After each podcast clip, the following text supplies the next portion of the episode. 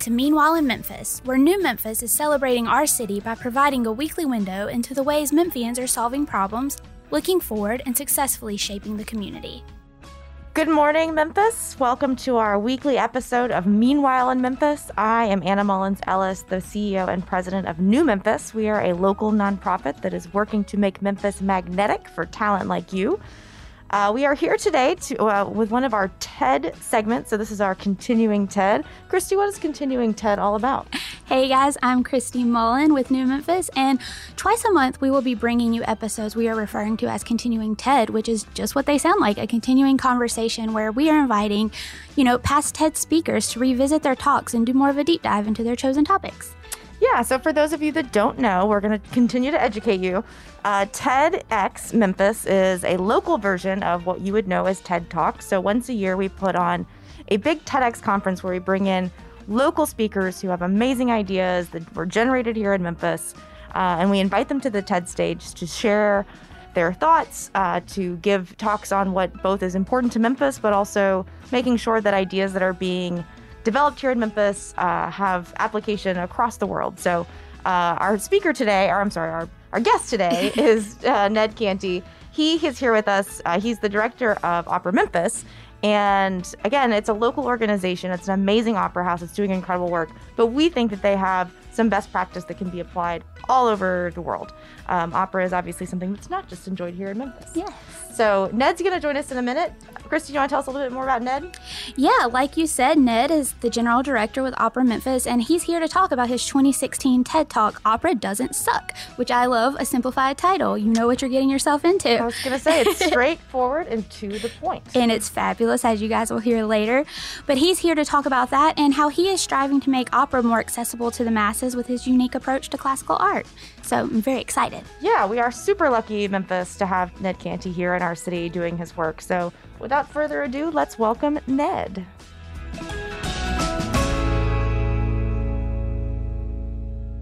All right, welcome, Ned. Thank you for being here in studio with us today. Absolutely. It's a pleasure to be here. Super excited to have you here to talk about your TED Talk that you gave in 2016. Oh my um, gosh. I know, right? Yeah. So I just kind of wanted, for the people listening, just give us a little backstory about who you are and what brought you to Memphis. Oh gosh. So, uh, well, I trained as an actor, and then in my 20s, I stumbled into opera as a director and fell in love, as you'll hear in some of the TED Talk excerpts, yes. maybe. Uh, and I took a little bit of a detour uh, from 2005 to 2010. And I worked for the New York Television Festival, founding, uh, found, helping found that, and uh, running it for five years. And after five years, I realized that if I was going to be behind a desk most of the day, I would rather do that for opera than for TV, which I still love com- Yeah. tremendously. Uh, but I decided to make that shift and I started looking for companies that were looking for a general director, uh, which is the opera equivalent of an executive director. It just means I do the the art and the business. Uh, You have to do it. all the things. yeah, exactly.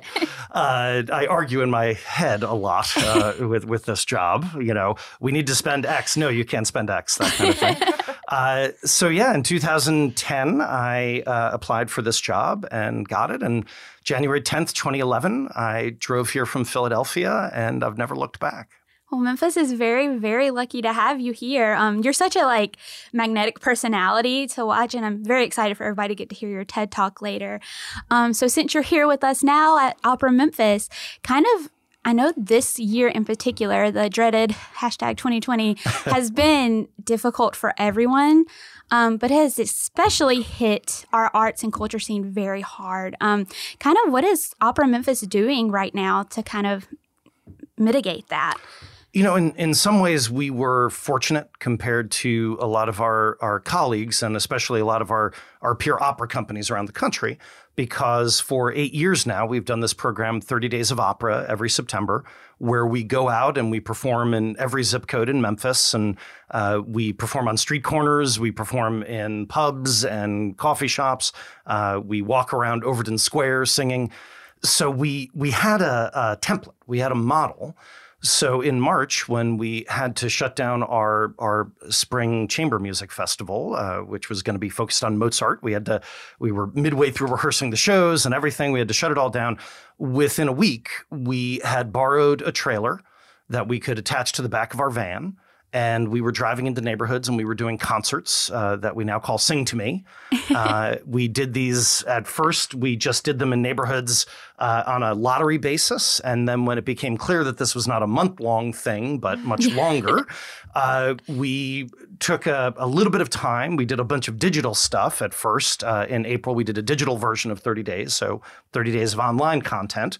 Uh, and then we started offering these concerts that you know you could bring it to your neighborhood and we would do an hour of opera an hour of musical theater an hour of the two combined.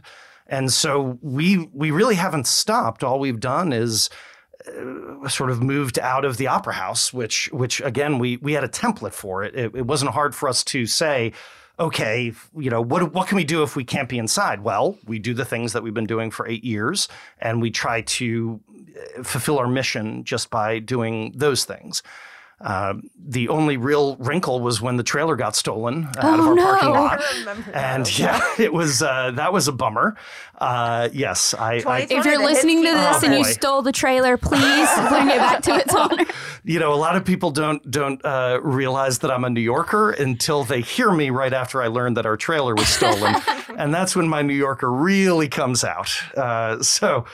But we were able to raise money thanks to some very generous donors online. We raised money to uh, replace that trailer, the borrowed Awesome. one, to give it back to the person who who loaned it to us, and buy a new one. And so we've been using that ever since to do performances all over town. And we're we're getting ready to expand that. We've done some outdoor uh, performances at GPAC as well, at the Dixon, things like that. But we're we're trying to be as nimble as possible. But you know, we had asked ourselves a question several years back that a lot of our peers hadn't, which was what is what's the sort of atomic level of what we do? What is the irreducible factor in making opera? And we realized it's the singer. So if you take a talented singer and you put them somewhere and you have them sing to an audience, whether it's one person or 10 people or a thousand people, then opera is happening. So we had already kind of come to that conclusion whereas our colleagues uh, again at peer companies hadn't necessarily. So so we were very fortunate compared to, to to some, but we've never stopped singing since this whole thing started.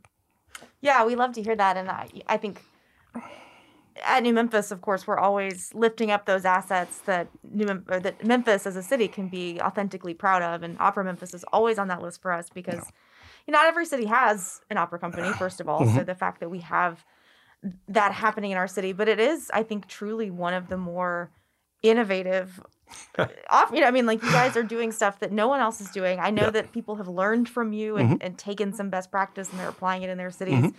So you you talked a little bit about the kind of why of bringing opera out into the community. Uh, I mean, obviously, it, you know, so but talk a little bit about you know how does that change? Why would an opera house not be doing that? First of all, and like, hmm.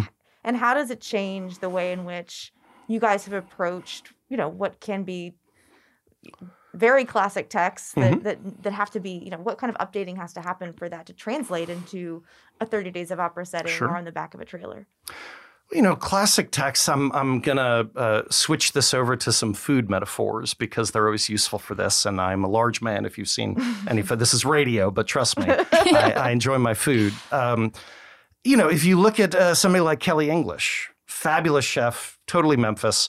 He had Iris, but at a certain point, he wanted to expand his product line. He wanted to have a sort of different experience, different price point, and he started Second Line.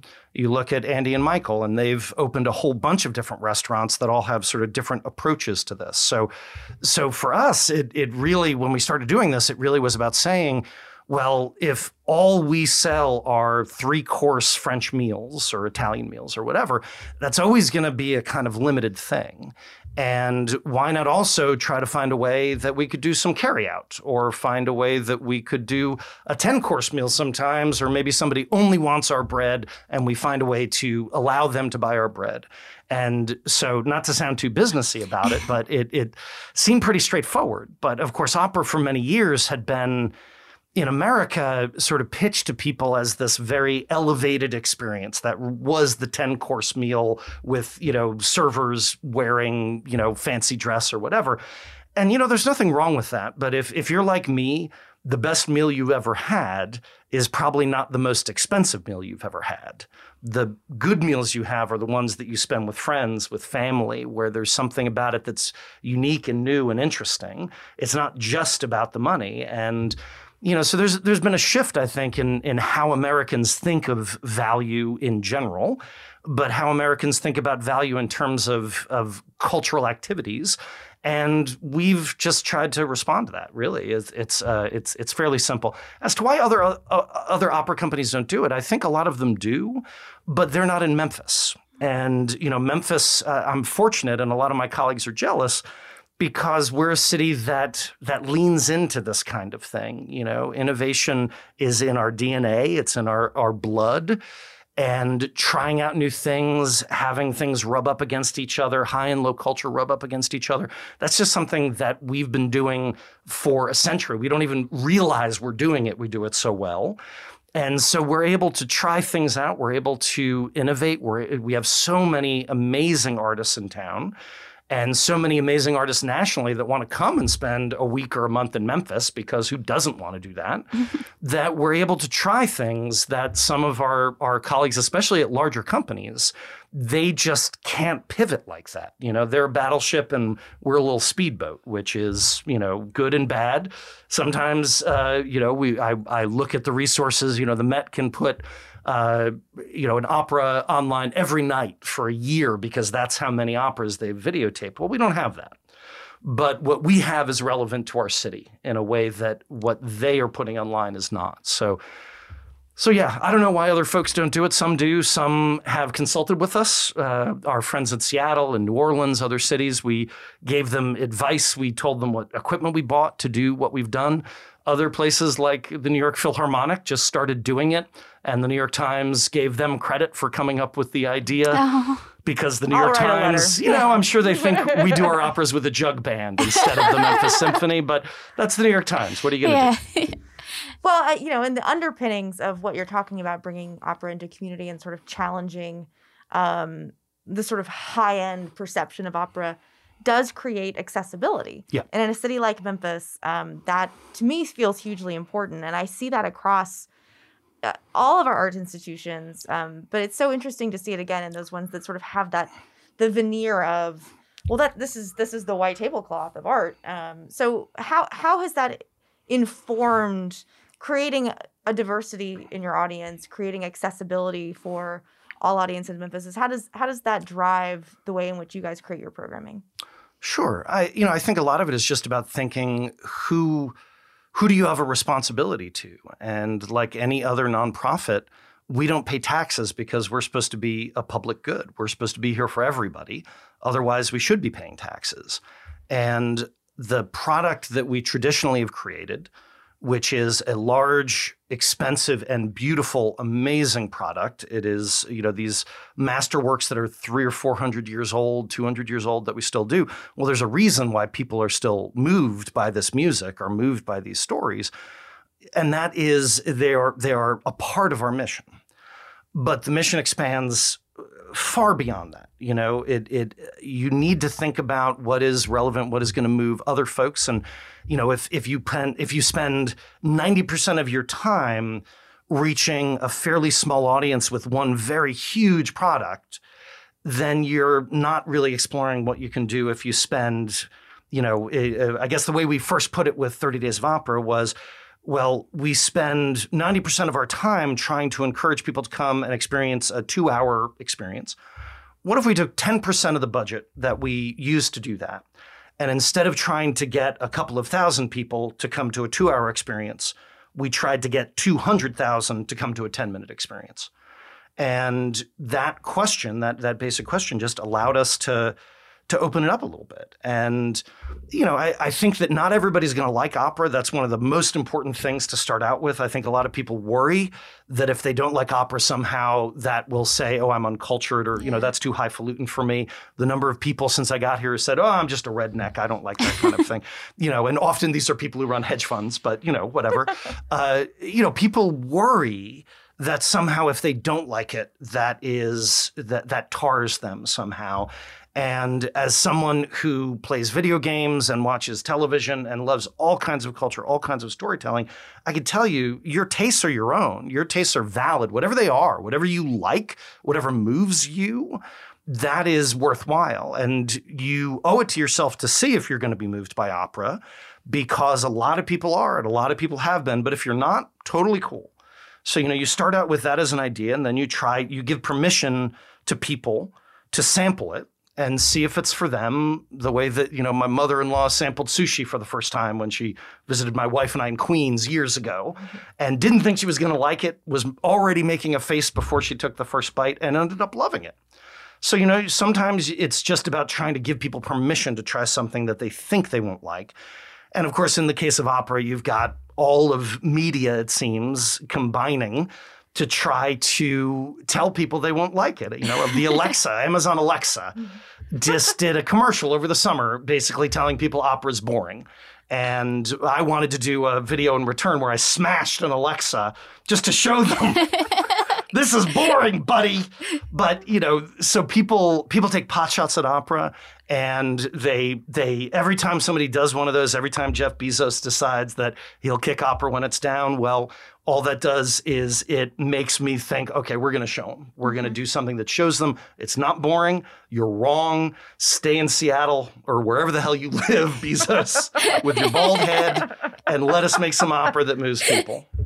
This is now officially a like Jeff Bezos like, slam session, and I'm fine with that. Meanwhile, I got, I got all the time in the world to talk about. I was like, meanwhile in Memphis, not sponsored by Amazon. Yes. Yeah yeah. Well, that that's an excellent transition into your TED Talk. So mm-hmm. uh, I think that message is as pertinent in 2016 as it is today. So um, obviously, Opera Memphis is committed to bringing opera to modern audiences in a meaningful and accessible way, as though we've discussed. Um, you know, I think this. I, I got to be the person. So you were part of our second uh, TED conference, and mm-hmm. in the first TED conference, which was amazing, we had in 2015 was our first our first event and we had this incredible group of speakers but i don't think i laughed like once the whole it was like a very intense day it was like of lots of brilliance and lots of just like incredible ideas um, but it's so funny and i think it's like the ted brand like people are just afraid mm-hmm. mm. to laugh in a yeah. way they're like i have to you know get up in front of the, the red letters and the blue light and like pour my heart out and also like change people's lives. Um, and I feel like I love your TED talk and it really opened up my mind as we think every year about what kind of TED speakers we want because it embraces what I think is a really important topic uh, about an art that you love and mm-hmm. many people love and making sure that we're creating uh, an environment where people don't feel like it's inaccessible both logistically but also what you described i mean everything about you know whether it's the ticket price is a barrier or it's just like I won't understand it. I yeah. won't like it. I've, I, I watched that terrible commercial.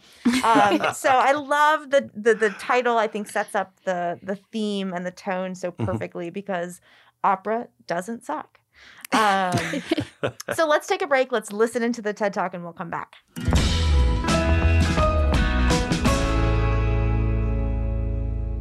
So just to start, I'm curious how many people, just by show of hands, have been to an opera. Just raise your Okay, wow, fabulous. How many to an opera here in Memphis? Okay, so almost that many. Uh, how many of you would rather be beaten with bamboo rods than go to an opera? Yes, you are my people. You are who I'm here to talk to. Because for a very long time, I was just like you.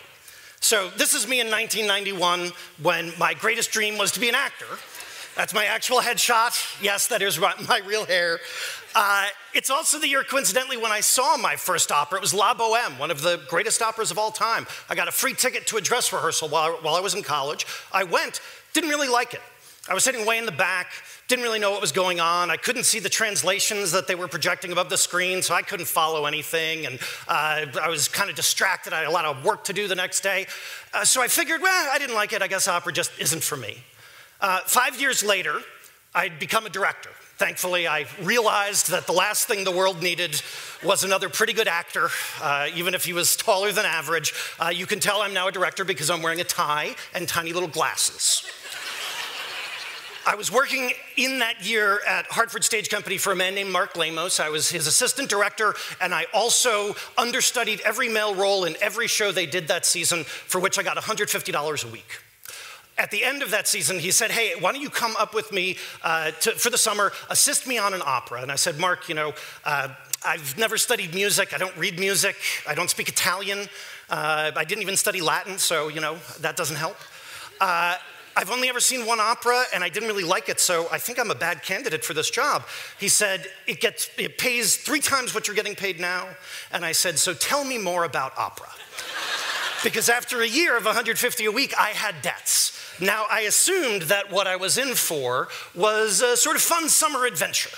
Uh, with a world that looked like this. I figured I would buy a top hat, a monocle. Uh, I would spend a couple of weeks eating Grey Poupon straight from the jar. I would fit right in. Instead, I ended up at this fabulous place, Glimmerglass Opera in Cooperstown, New York, where people happily wear cargo shorts and flip flops to the opera, and nobody cares because the only thing that matters is great art on the stage. It doesn't matter who is sitting around you, it doesn't matter what they're wearing, none of that matters. So I was reintroduced to opera at the age of 26 in this wonderful place, and I fell in love. Uh, five years later, I only did opera. I didn't do theater at all anymore. And 20 years later, I run an opera company in Memphis. So clearly something changed. What I found most curious, though, is that even though I had seen one opera, I was filled with biases against opera. It was going to be long, it was going to be boring, it was going to be too loud, the singers wouldn't be able to act, uh, everybody around me, top hats, monocles, the whole thing. But I'd only ever been to one and it was nothing like that. So, where did I get those ideas from? And I realized I'd spent my whole life watching movies and TV that show opera as the shorthand for something boring that you don't want to be at. Uh, I'd also wa- uh, watched enough depictions of one particular character that I'm guessing, uh, as, as with most of you, if you close your eyes right now and I say the words opera singer, the image that pops into your mind is some variant of her, which is fascinating to me. The most fascinating thing, this is an actual Valkyrie. This is who that's making fun of. Uh, the most fascinating thing, and there's, I'm sure there's a DMA thesis in here somewhere, is that those are feathers on her helmet, not horns like a Viking, because she's a Valkyrie. Uh, somehow these became horns. Our public image, our pop culture image of opera, became this one thing, this one person. The reason for that is that the, this character is from uh, Wagner's Ring Cycle, one of the most successful and most fantastic works of art in human history. It was so successful that it came to represent all of opera. Just like we don't internet search for something, we don't use facial tissues, and we don't put flexible bandages on our boo boos. That one thing became the brand, uh, which is a problem a quick detour into the fat lady singing thing, because that also goes along with this. Uh, if you think about any physical activity, sports, singing is a very physical activity, there's always a physique that's going to give you some natural advantages. And if you sing for a living, you want to have big lungs because you want to be able to sing for a long time without having to take a breath. You want to have a big head because your nasal cavities, your sinuses, that's what gives you resonance. That's what allows you to be heard over an orchestra of 40, 50, 80 people sawing away on their instruments in an auditorium this size, twice the size, three times the size. That's your job. Those things help. Now, you don't need to have those things. But if you do have those things, you have a natural advantage, but you're probably a larger person than average. So that little guy could definitely have a career in the NBA, but he will never have the same natural advantage as the guy standing next to him. But the reason I took the detour is look at this woman. This woman is not fat. We live in a country where the average woman is a size 12 or a 14. But because we see TV and movies that are telling us that a pretty woman is a size zero and her ugly friend is a size two, or a size zero who wears glasses and then you take them off and she's the prom queen, that's the world we live in. Opera shows people as they are. That's the amazing thing about it, one of many amazing things about it, because I wear a 52 long jacket and I fall in love and I fall into rages and I want vengeance on my enemies just like any other opera character. So that's a, just a very quick detour into how some of these biases got started, how some of these cliches got going.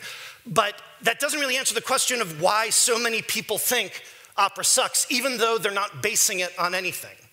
And my theory is that a lot of it has to do with how we are told about the arts from a very young age. We're told that the arts are good for us.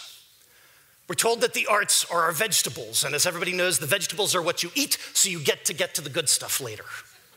This is as far from the truth as anything could be. None of the arts are your vegetables. Opera certainly is not your vegetables. Opera is a fantastic bacon cheeseburger that when you bite into it, it's an intense sensual experience and the juices are dripping down and staining your shirt, and you do not care because that's how good a burger it is. That is the opera that I fell in love with 20 years ago. That's the opera that most people don't know even exists. Uh, speaking of not knowing it exists, a lot of people say, well, what is opera? What's the actual definition?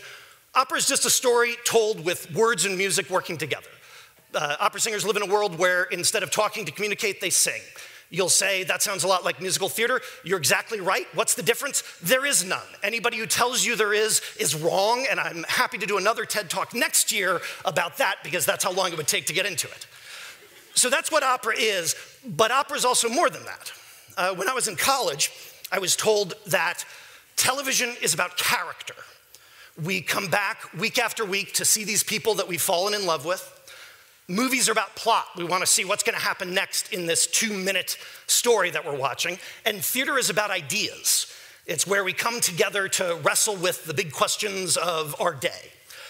If all those are true, then it would be easy to say that opera is about emotion. However, it's about more than that, because really it's about empathy.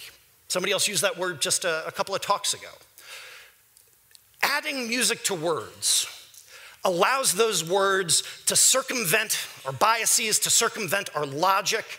It goes straight to the gut, it goes straight to the heart. We don't think about it. What we do instead is feel what the person singing is feeling.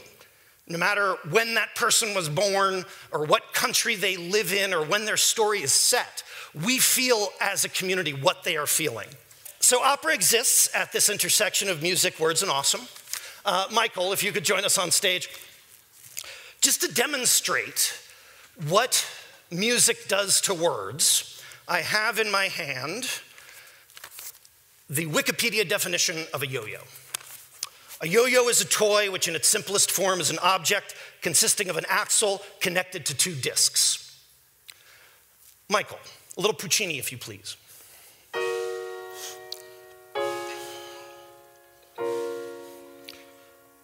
A yo yo is a toy which, in its simplest form, is an object consisting of an axle connected to two discs and a length of string looped around the axle, similar to a slender spool.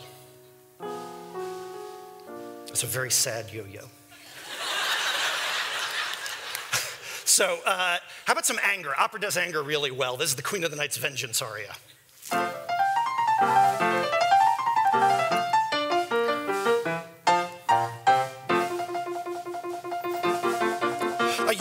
Is a toy which, in its simplest form, is an object consisting of an axle connected to two discs and a length of string looped around the axle, similar to a slender spool.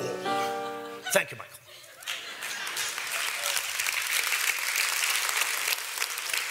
So, did I put some spin on those words? Absolutely.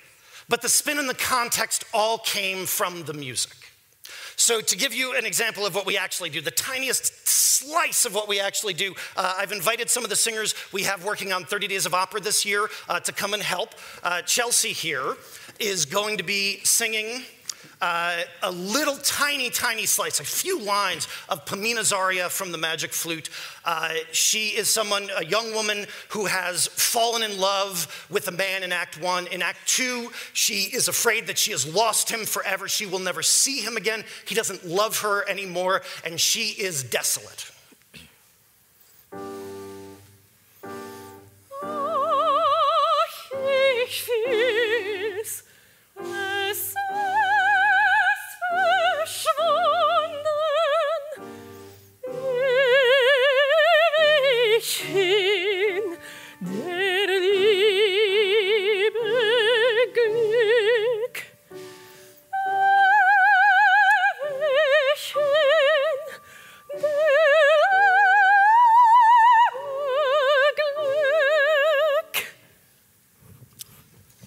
goes like that. Thank you, Chelsea. So, the fact that she is a princess, the daughter of the queen of the night, and the guy who rescued her is a fairy tale prince, that doesn't matter. It doesn't matter that this is a story that was written hundreds of years ago with notes written hundreds of years ago. What opera does is allow us to feel what it feels like or remind us what it feels like to think you have lost the person you love the most. Uh, opera isn't always that serious. Uh, uh, Chrissy, why don't you join us on stage if you would? Uh, so, Chrissy is just going to quickly sing an even shorter excerpt from Mozart's Marriage of Figaro. Uh, who also wrote Magic Flute. This is Cherubino. He's a 14 year old boy who has just discovered what hormones are as they course through his body. Uh, yes, that is a woman singing the role. That is an old opera tradition called a pants role. Often, uh, a boy whose voice might have just changed would be played by a woman. Non so più cosa son, cosa faccio. Or di fuoco non son, non ghiaccio. Ogni donna cangiar di colore Ogni donna mi fa palpitar. Ogni donna mi fa palpitar. Ogni donna mi fa palpitar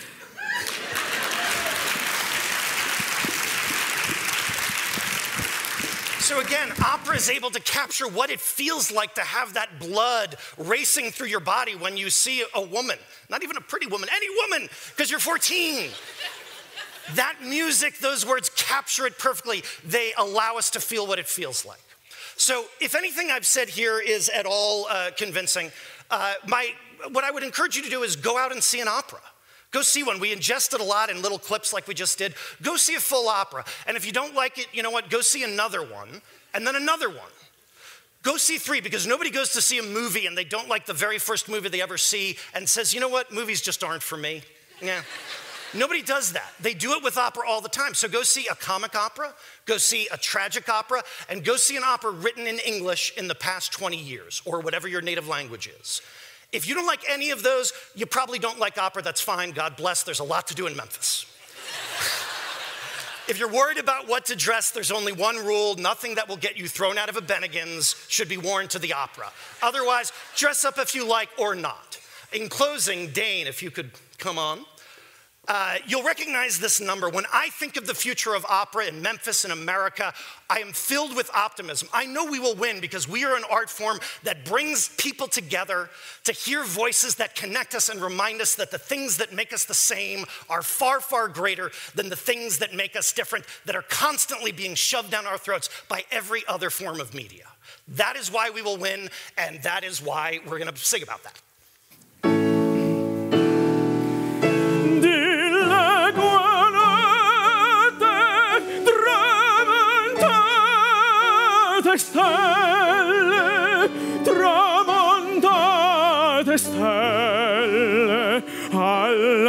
All'alba vincerò.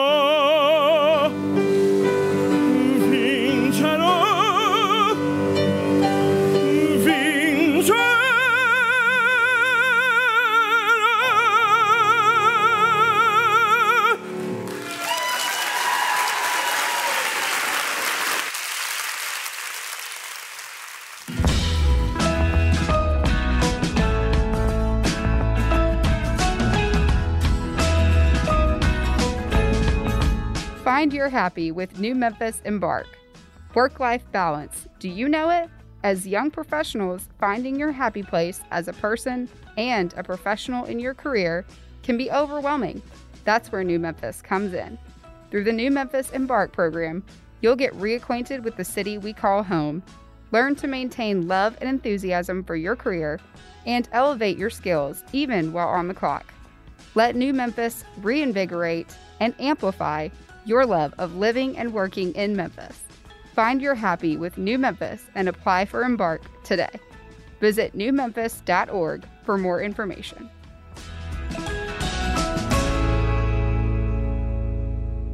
All right, guys, we're back, and you just heard Ned Canty's TED Talk, Opera Doesn't Suck. Um, you got to hear exactly how dynamic he is, and if you want to see it live on stage, you can actually go to New Memphis's, actually, not New Memphis's YouTube channel. It is on the official TEDx YouTube channel. Just search Ned Canty TED Talk in the search bar, and his will come up, and you can see it live for yourself. Um, Ned, you talk your talk was just so interesting to me because you incorporated those live performances Mm-hmm. on the stage. I just how like I know it's opera, so maybe that was just instinctual for you to do that, but I found that having those real life examples was so impactful. Like, kind of what was your process of thinking there? Oh gosh, you know, uh, one of the reasons I love my job is that I can't sing worth a damn. I'm a terrible singer. I find singing terrifying. So I love being around it. I love being around that power of it. And I I believe that the best advertising for opera is opera, and that if you have stood 10 feet away or even sat in an audience 100 feet away from an opera singer really giving it their all, it is hard to ignore just the the power of what they can do. And you know, it's one thing to say, "Oh, you might like this. Try it." It's another to give people a sample of it. And you know, as much as I might ding the media for throwing opera under the bus in commercials, the counterpart to that is that if opera wants you to feel, eh, or I'm sorry, if a commercial or a movie wants you to feel something, they use opera all the time mm-hmm. all the time. They just don't show people in an opera house watching an opera. They just use the music, they cherry pick it. So I thought, why not remind people of A, how much opera they've heard? They might not know it, but if you've watched television, if you've been to the movies, you have heard opera. So why not show them a little bit of what we're talking about and allow them to have that experience eh, live in a non threatening way that they've already paid for? uh, just as a bonus. They don't have to worry about what to wear. They don't have to worry about any any of it. They can just experience it and give them that little that little sample, that little taste. And I, I try never to pass up an opportunity to give people a taste of what it is we do. Yeah, you definitely like provided like an opera mixtape of sorts, which was very like, as someone who's never been to a real opera, I've, I've of course like witnessed Opera Memphis's little spurts and programming around the city, but I've never sat in a real opera. So one of the things we were actually talking about earlier um, before we started the show was I didn't know there was translations provided at opera till I watched your TED talk, and when the operatic performers came on, there were translations above them. It, I kind of and that got me to thinking, what else people don't know are actually like what it's really like to attend an opera. I think in so many instances, people get scared. Hmm. B- And we've talked on that. I know Anna touched on it. You touched on it kind of, you know, it's associated with this like highbrow form of entertainment. You can't enjoy it. You're not fancy enough. But you brought it to a TED stage in the middle of people all dressed casually, and it was still just as effective. So I'm just kind of curious like, is there anything else like that that just that accessibility just increases so much with things like you know a translation um, that would make people less fearful to come You know, I think the translation is is one of the biggest parts. You know, people think of opera as something that's in a foreign language, and you know, we do about thirty to forty percent of the operas we do are in English. Uh, Oh, wow. Yeah, the, and we commission a lot of operas. We commission. We're broadcasting here from Crosstown. We commissioned four operas set in the Crosstown building called a project called Ghosts of Crosstown a few years back. So the, you know, I, I think the other main thing is that you don't need to dress up, but if you want to dress up, you can. People go to the opera in khakis. Uh, people go to the opera in jeans. People go to the opera in shorts if it's the summer. You don't need to think of it as highfalutin in terms of that. But if you want to, you can, which is actually it's kind of a nice uh, a nice spread there. Uh, I think length is something people worry about. Is that it's uh, you know that it's it's just too long. Most of the operas we do range between 80 minutes and 2 hours, 2 hours 15. So they are shorter than the last Avengers movie, which was awesome, but still Yes. shorter. so good Uh, and we have an intermission so you can go pee, unlike the Avengers movie.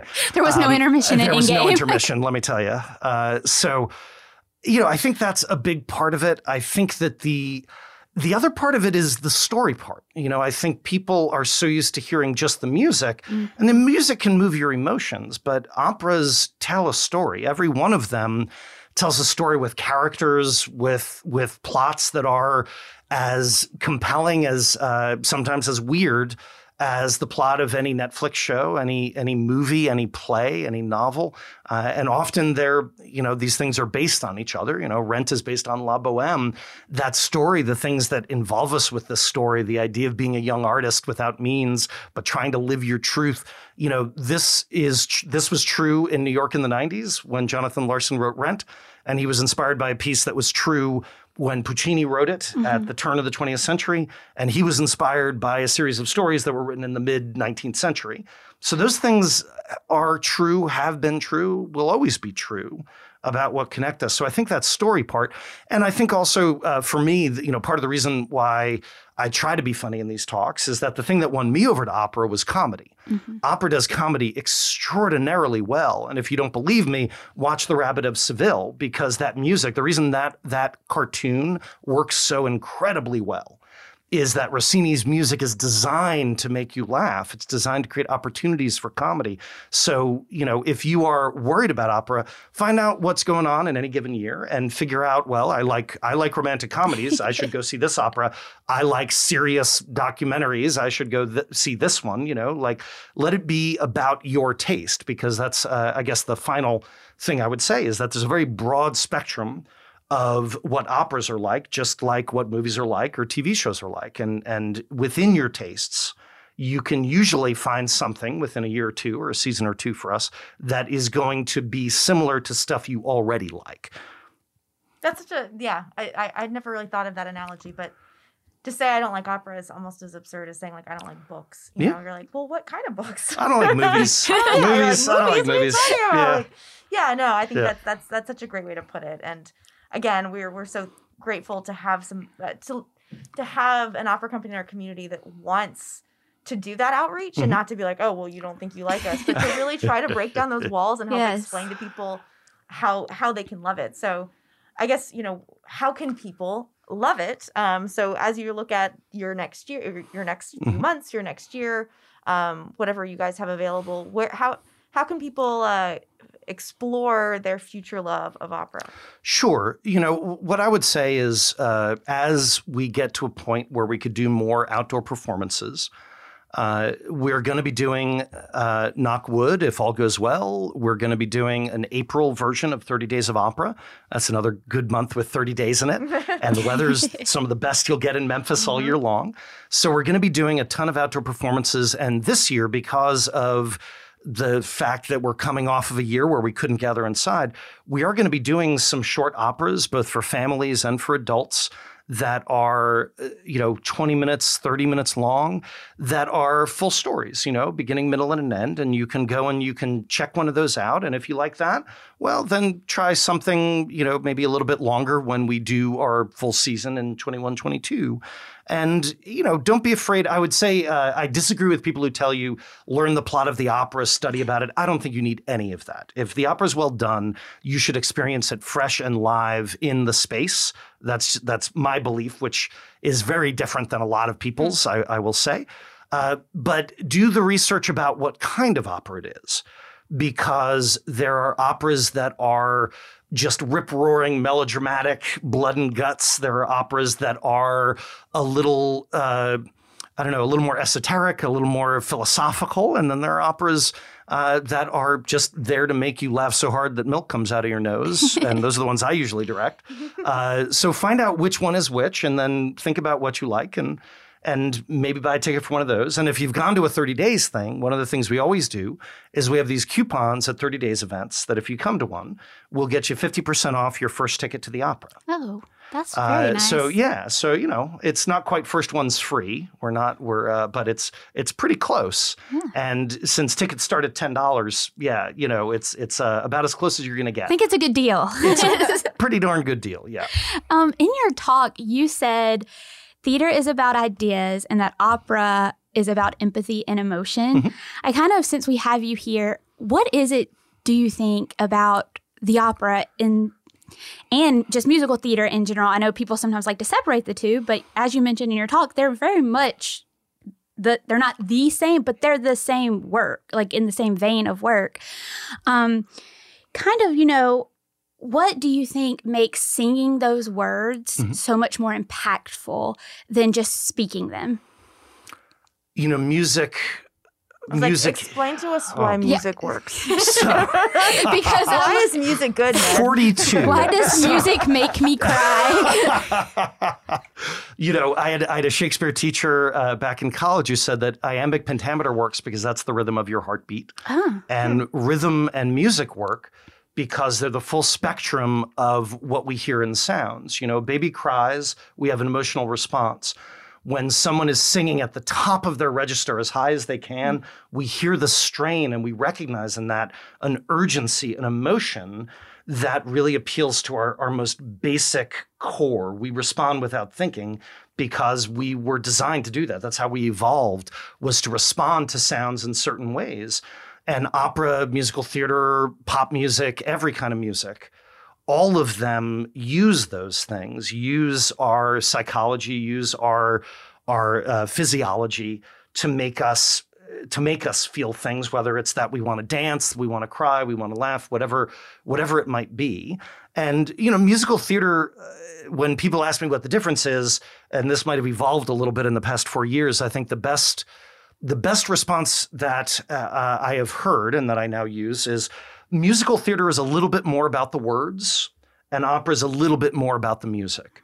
So, you know, when you see uh, Nessun Dorma or some uh, some opera aria playing on a commercial, you feel something, even though you don't know what is being talked about. You don't know the context or the story.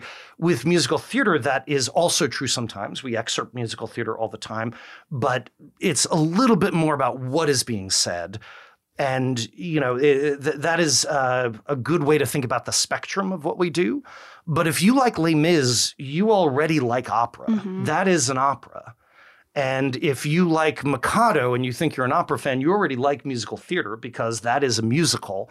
And the reasons I won't I won't bore your listeners with a, a full uh, exploration of how these two things split in America, but you know, really, basically, one became a for-profit Broadway Yeah. initiative, and one became a not-for-profit uh, theatrical initiative, and that's the only reason why these things are considered so different in America as opposed to so many other countries where they are on an equal playing field. Where, you know, there's a phrase that they use in Europe, uh, which essentially translates as music theater.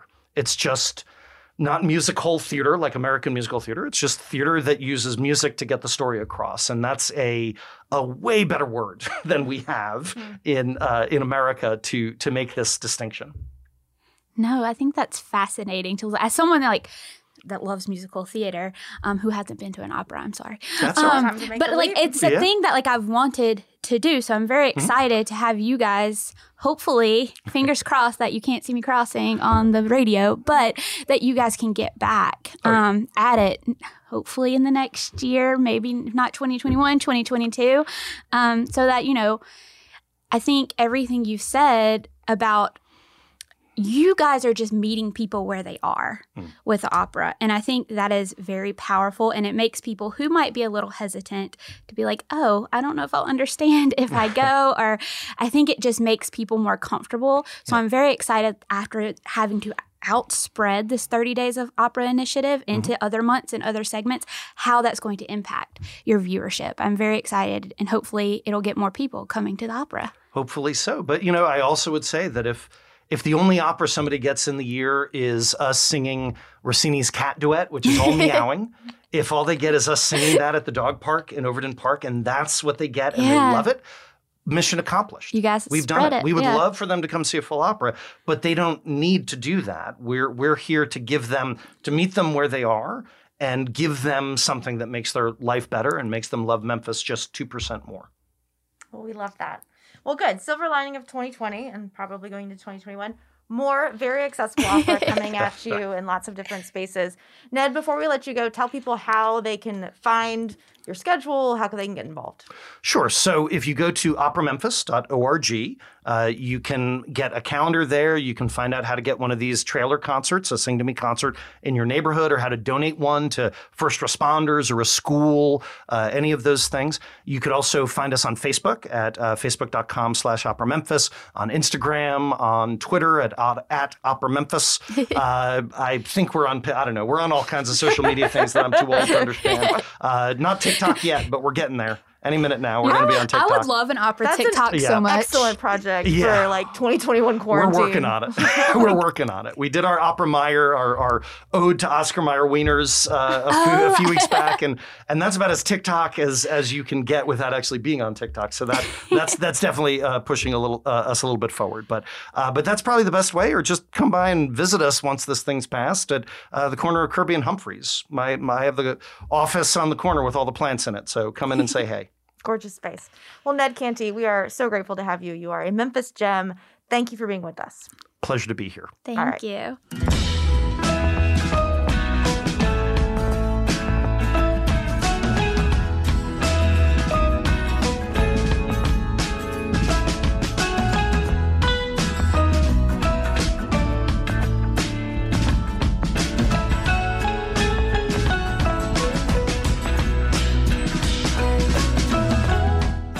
Right, guys, thank you so much for listening to this episode of Me Meanwhile in Memphis. Just a few last minute New Memphis news and announcements.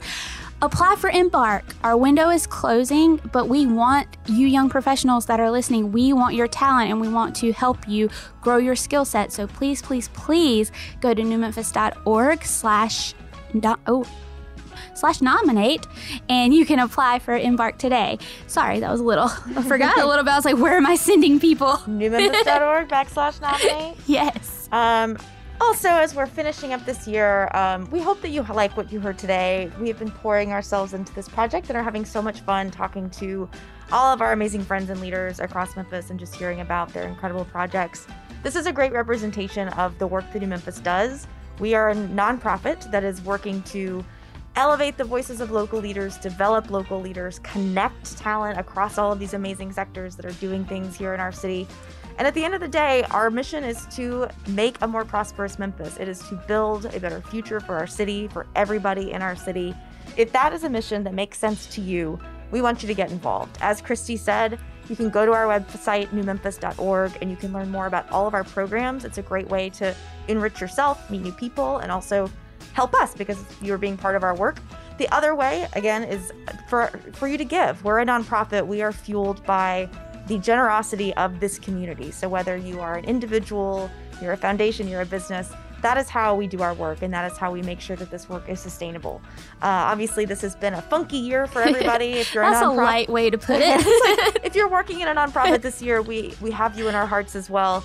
Um, so if, if what New Memphis does uh, is exciting to you, if shaping a brighter future for our city is something that's a priority to you, then I would love for you to put your money where your priorities are and make a donation to New Memphis. Uh, again, you can go to newmemphis.org and make a safe and secure gift there. Uh, and we thank you in advance. We thank you for being a part of our work. We thank you for listening. Um, this is an important part of what we do, just sharing a great positive stories, celebrating what's going well in our city. So the fact that you have listened in today is a gift in and of itself. Yes, and speaking of, we want to hear from you guys. We want you to tell us how we're doing. If you're liking what you hear, please consider calling in to leave us a voicemail. Um, which interviews, you know, do you really enjoy? Did you learn something new about our city? We just want to hear it all. So please just give us a call at 901 460 3031. Thank you for joining us for this episode of Meanwhile in Memphis. That will do it for us this week. Uh, this is a program brought to you by New Memphis in partnership with WYXR Radio and recorded here at OAM Networks. Thanks to all of you for tuning in, and we'll see you next week. Bye. Meanwhile in Memphis is brought to you in partnership with WYXR. Produced by New Memphis and hosted by Anna Mullins Ellis and Christy Mullen. For more information, please visit newmemphis.org. Audio for this show is recorded and produced by the OAM Network. For more information, please visit pod901.com.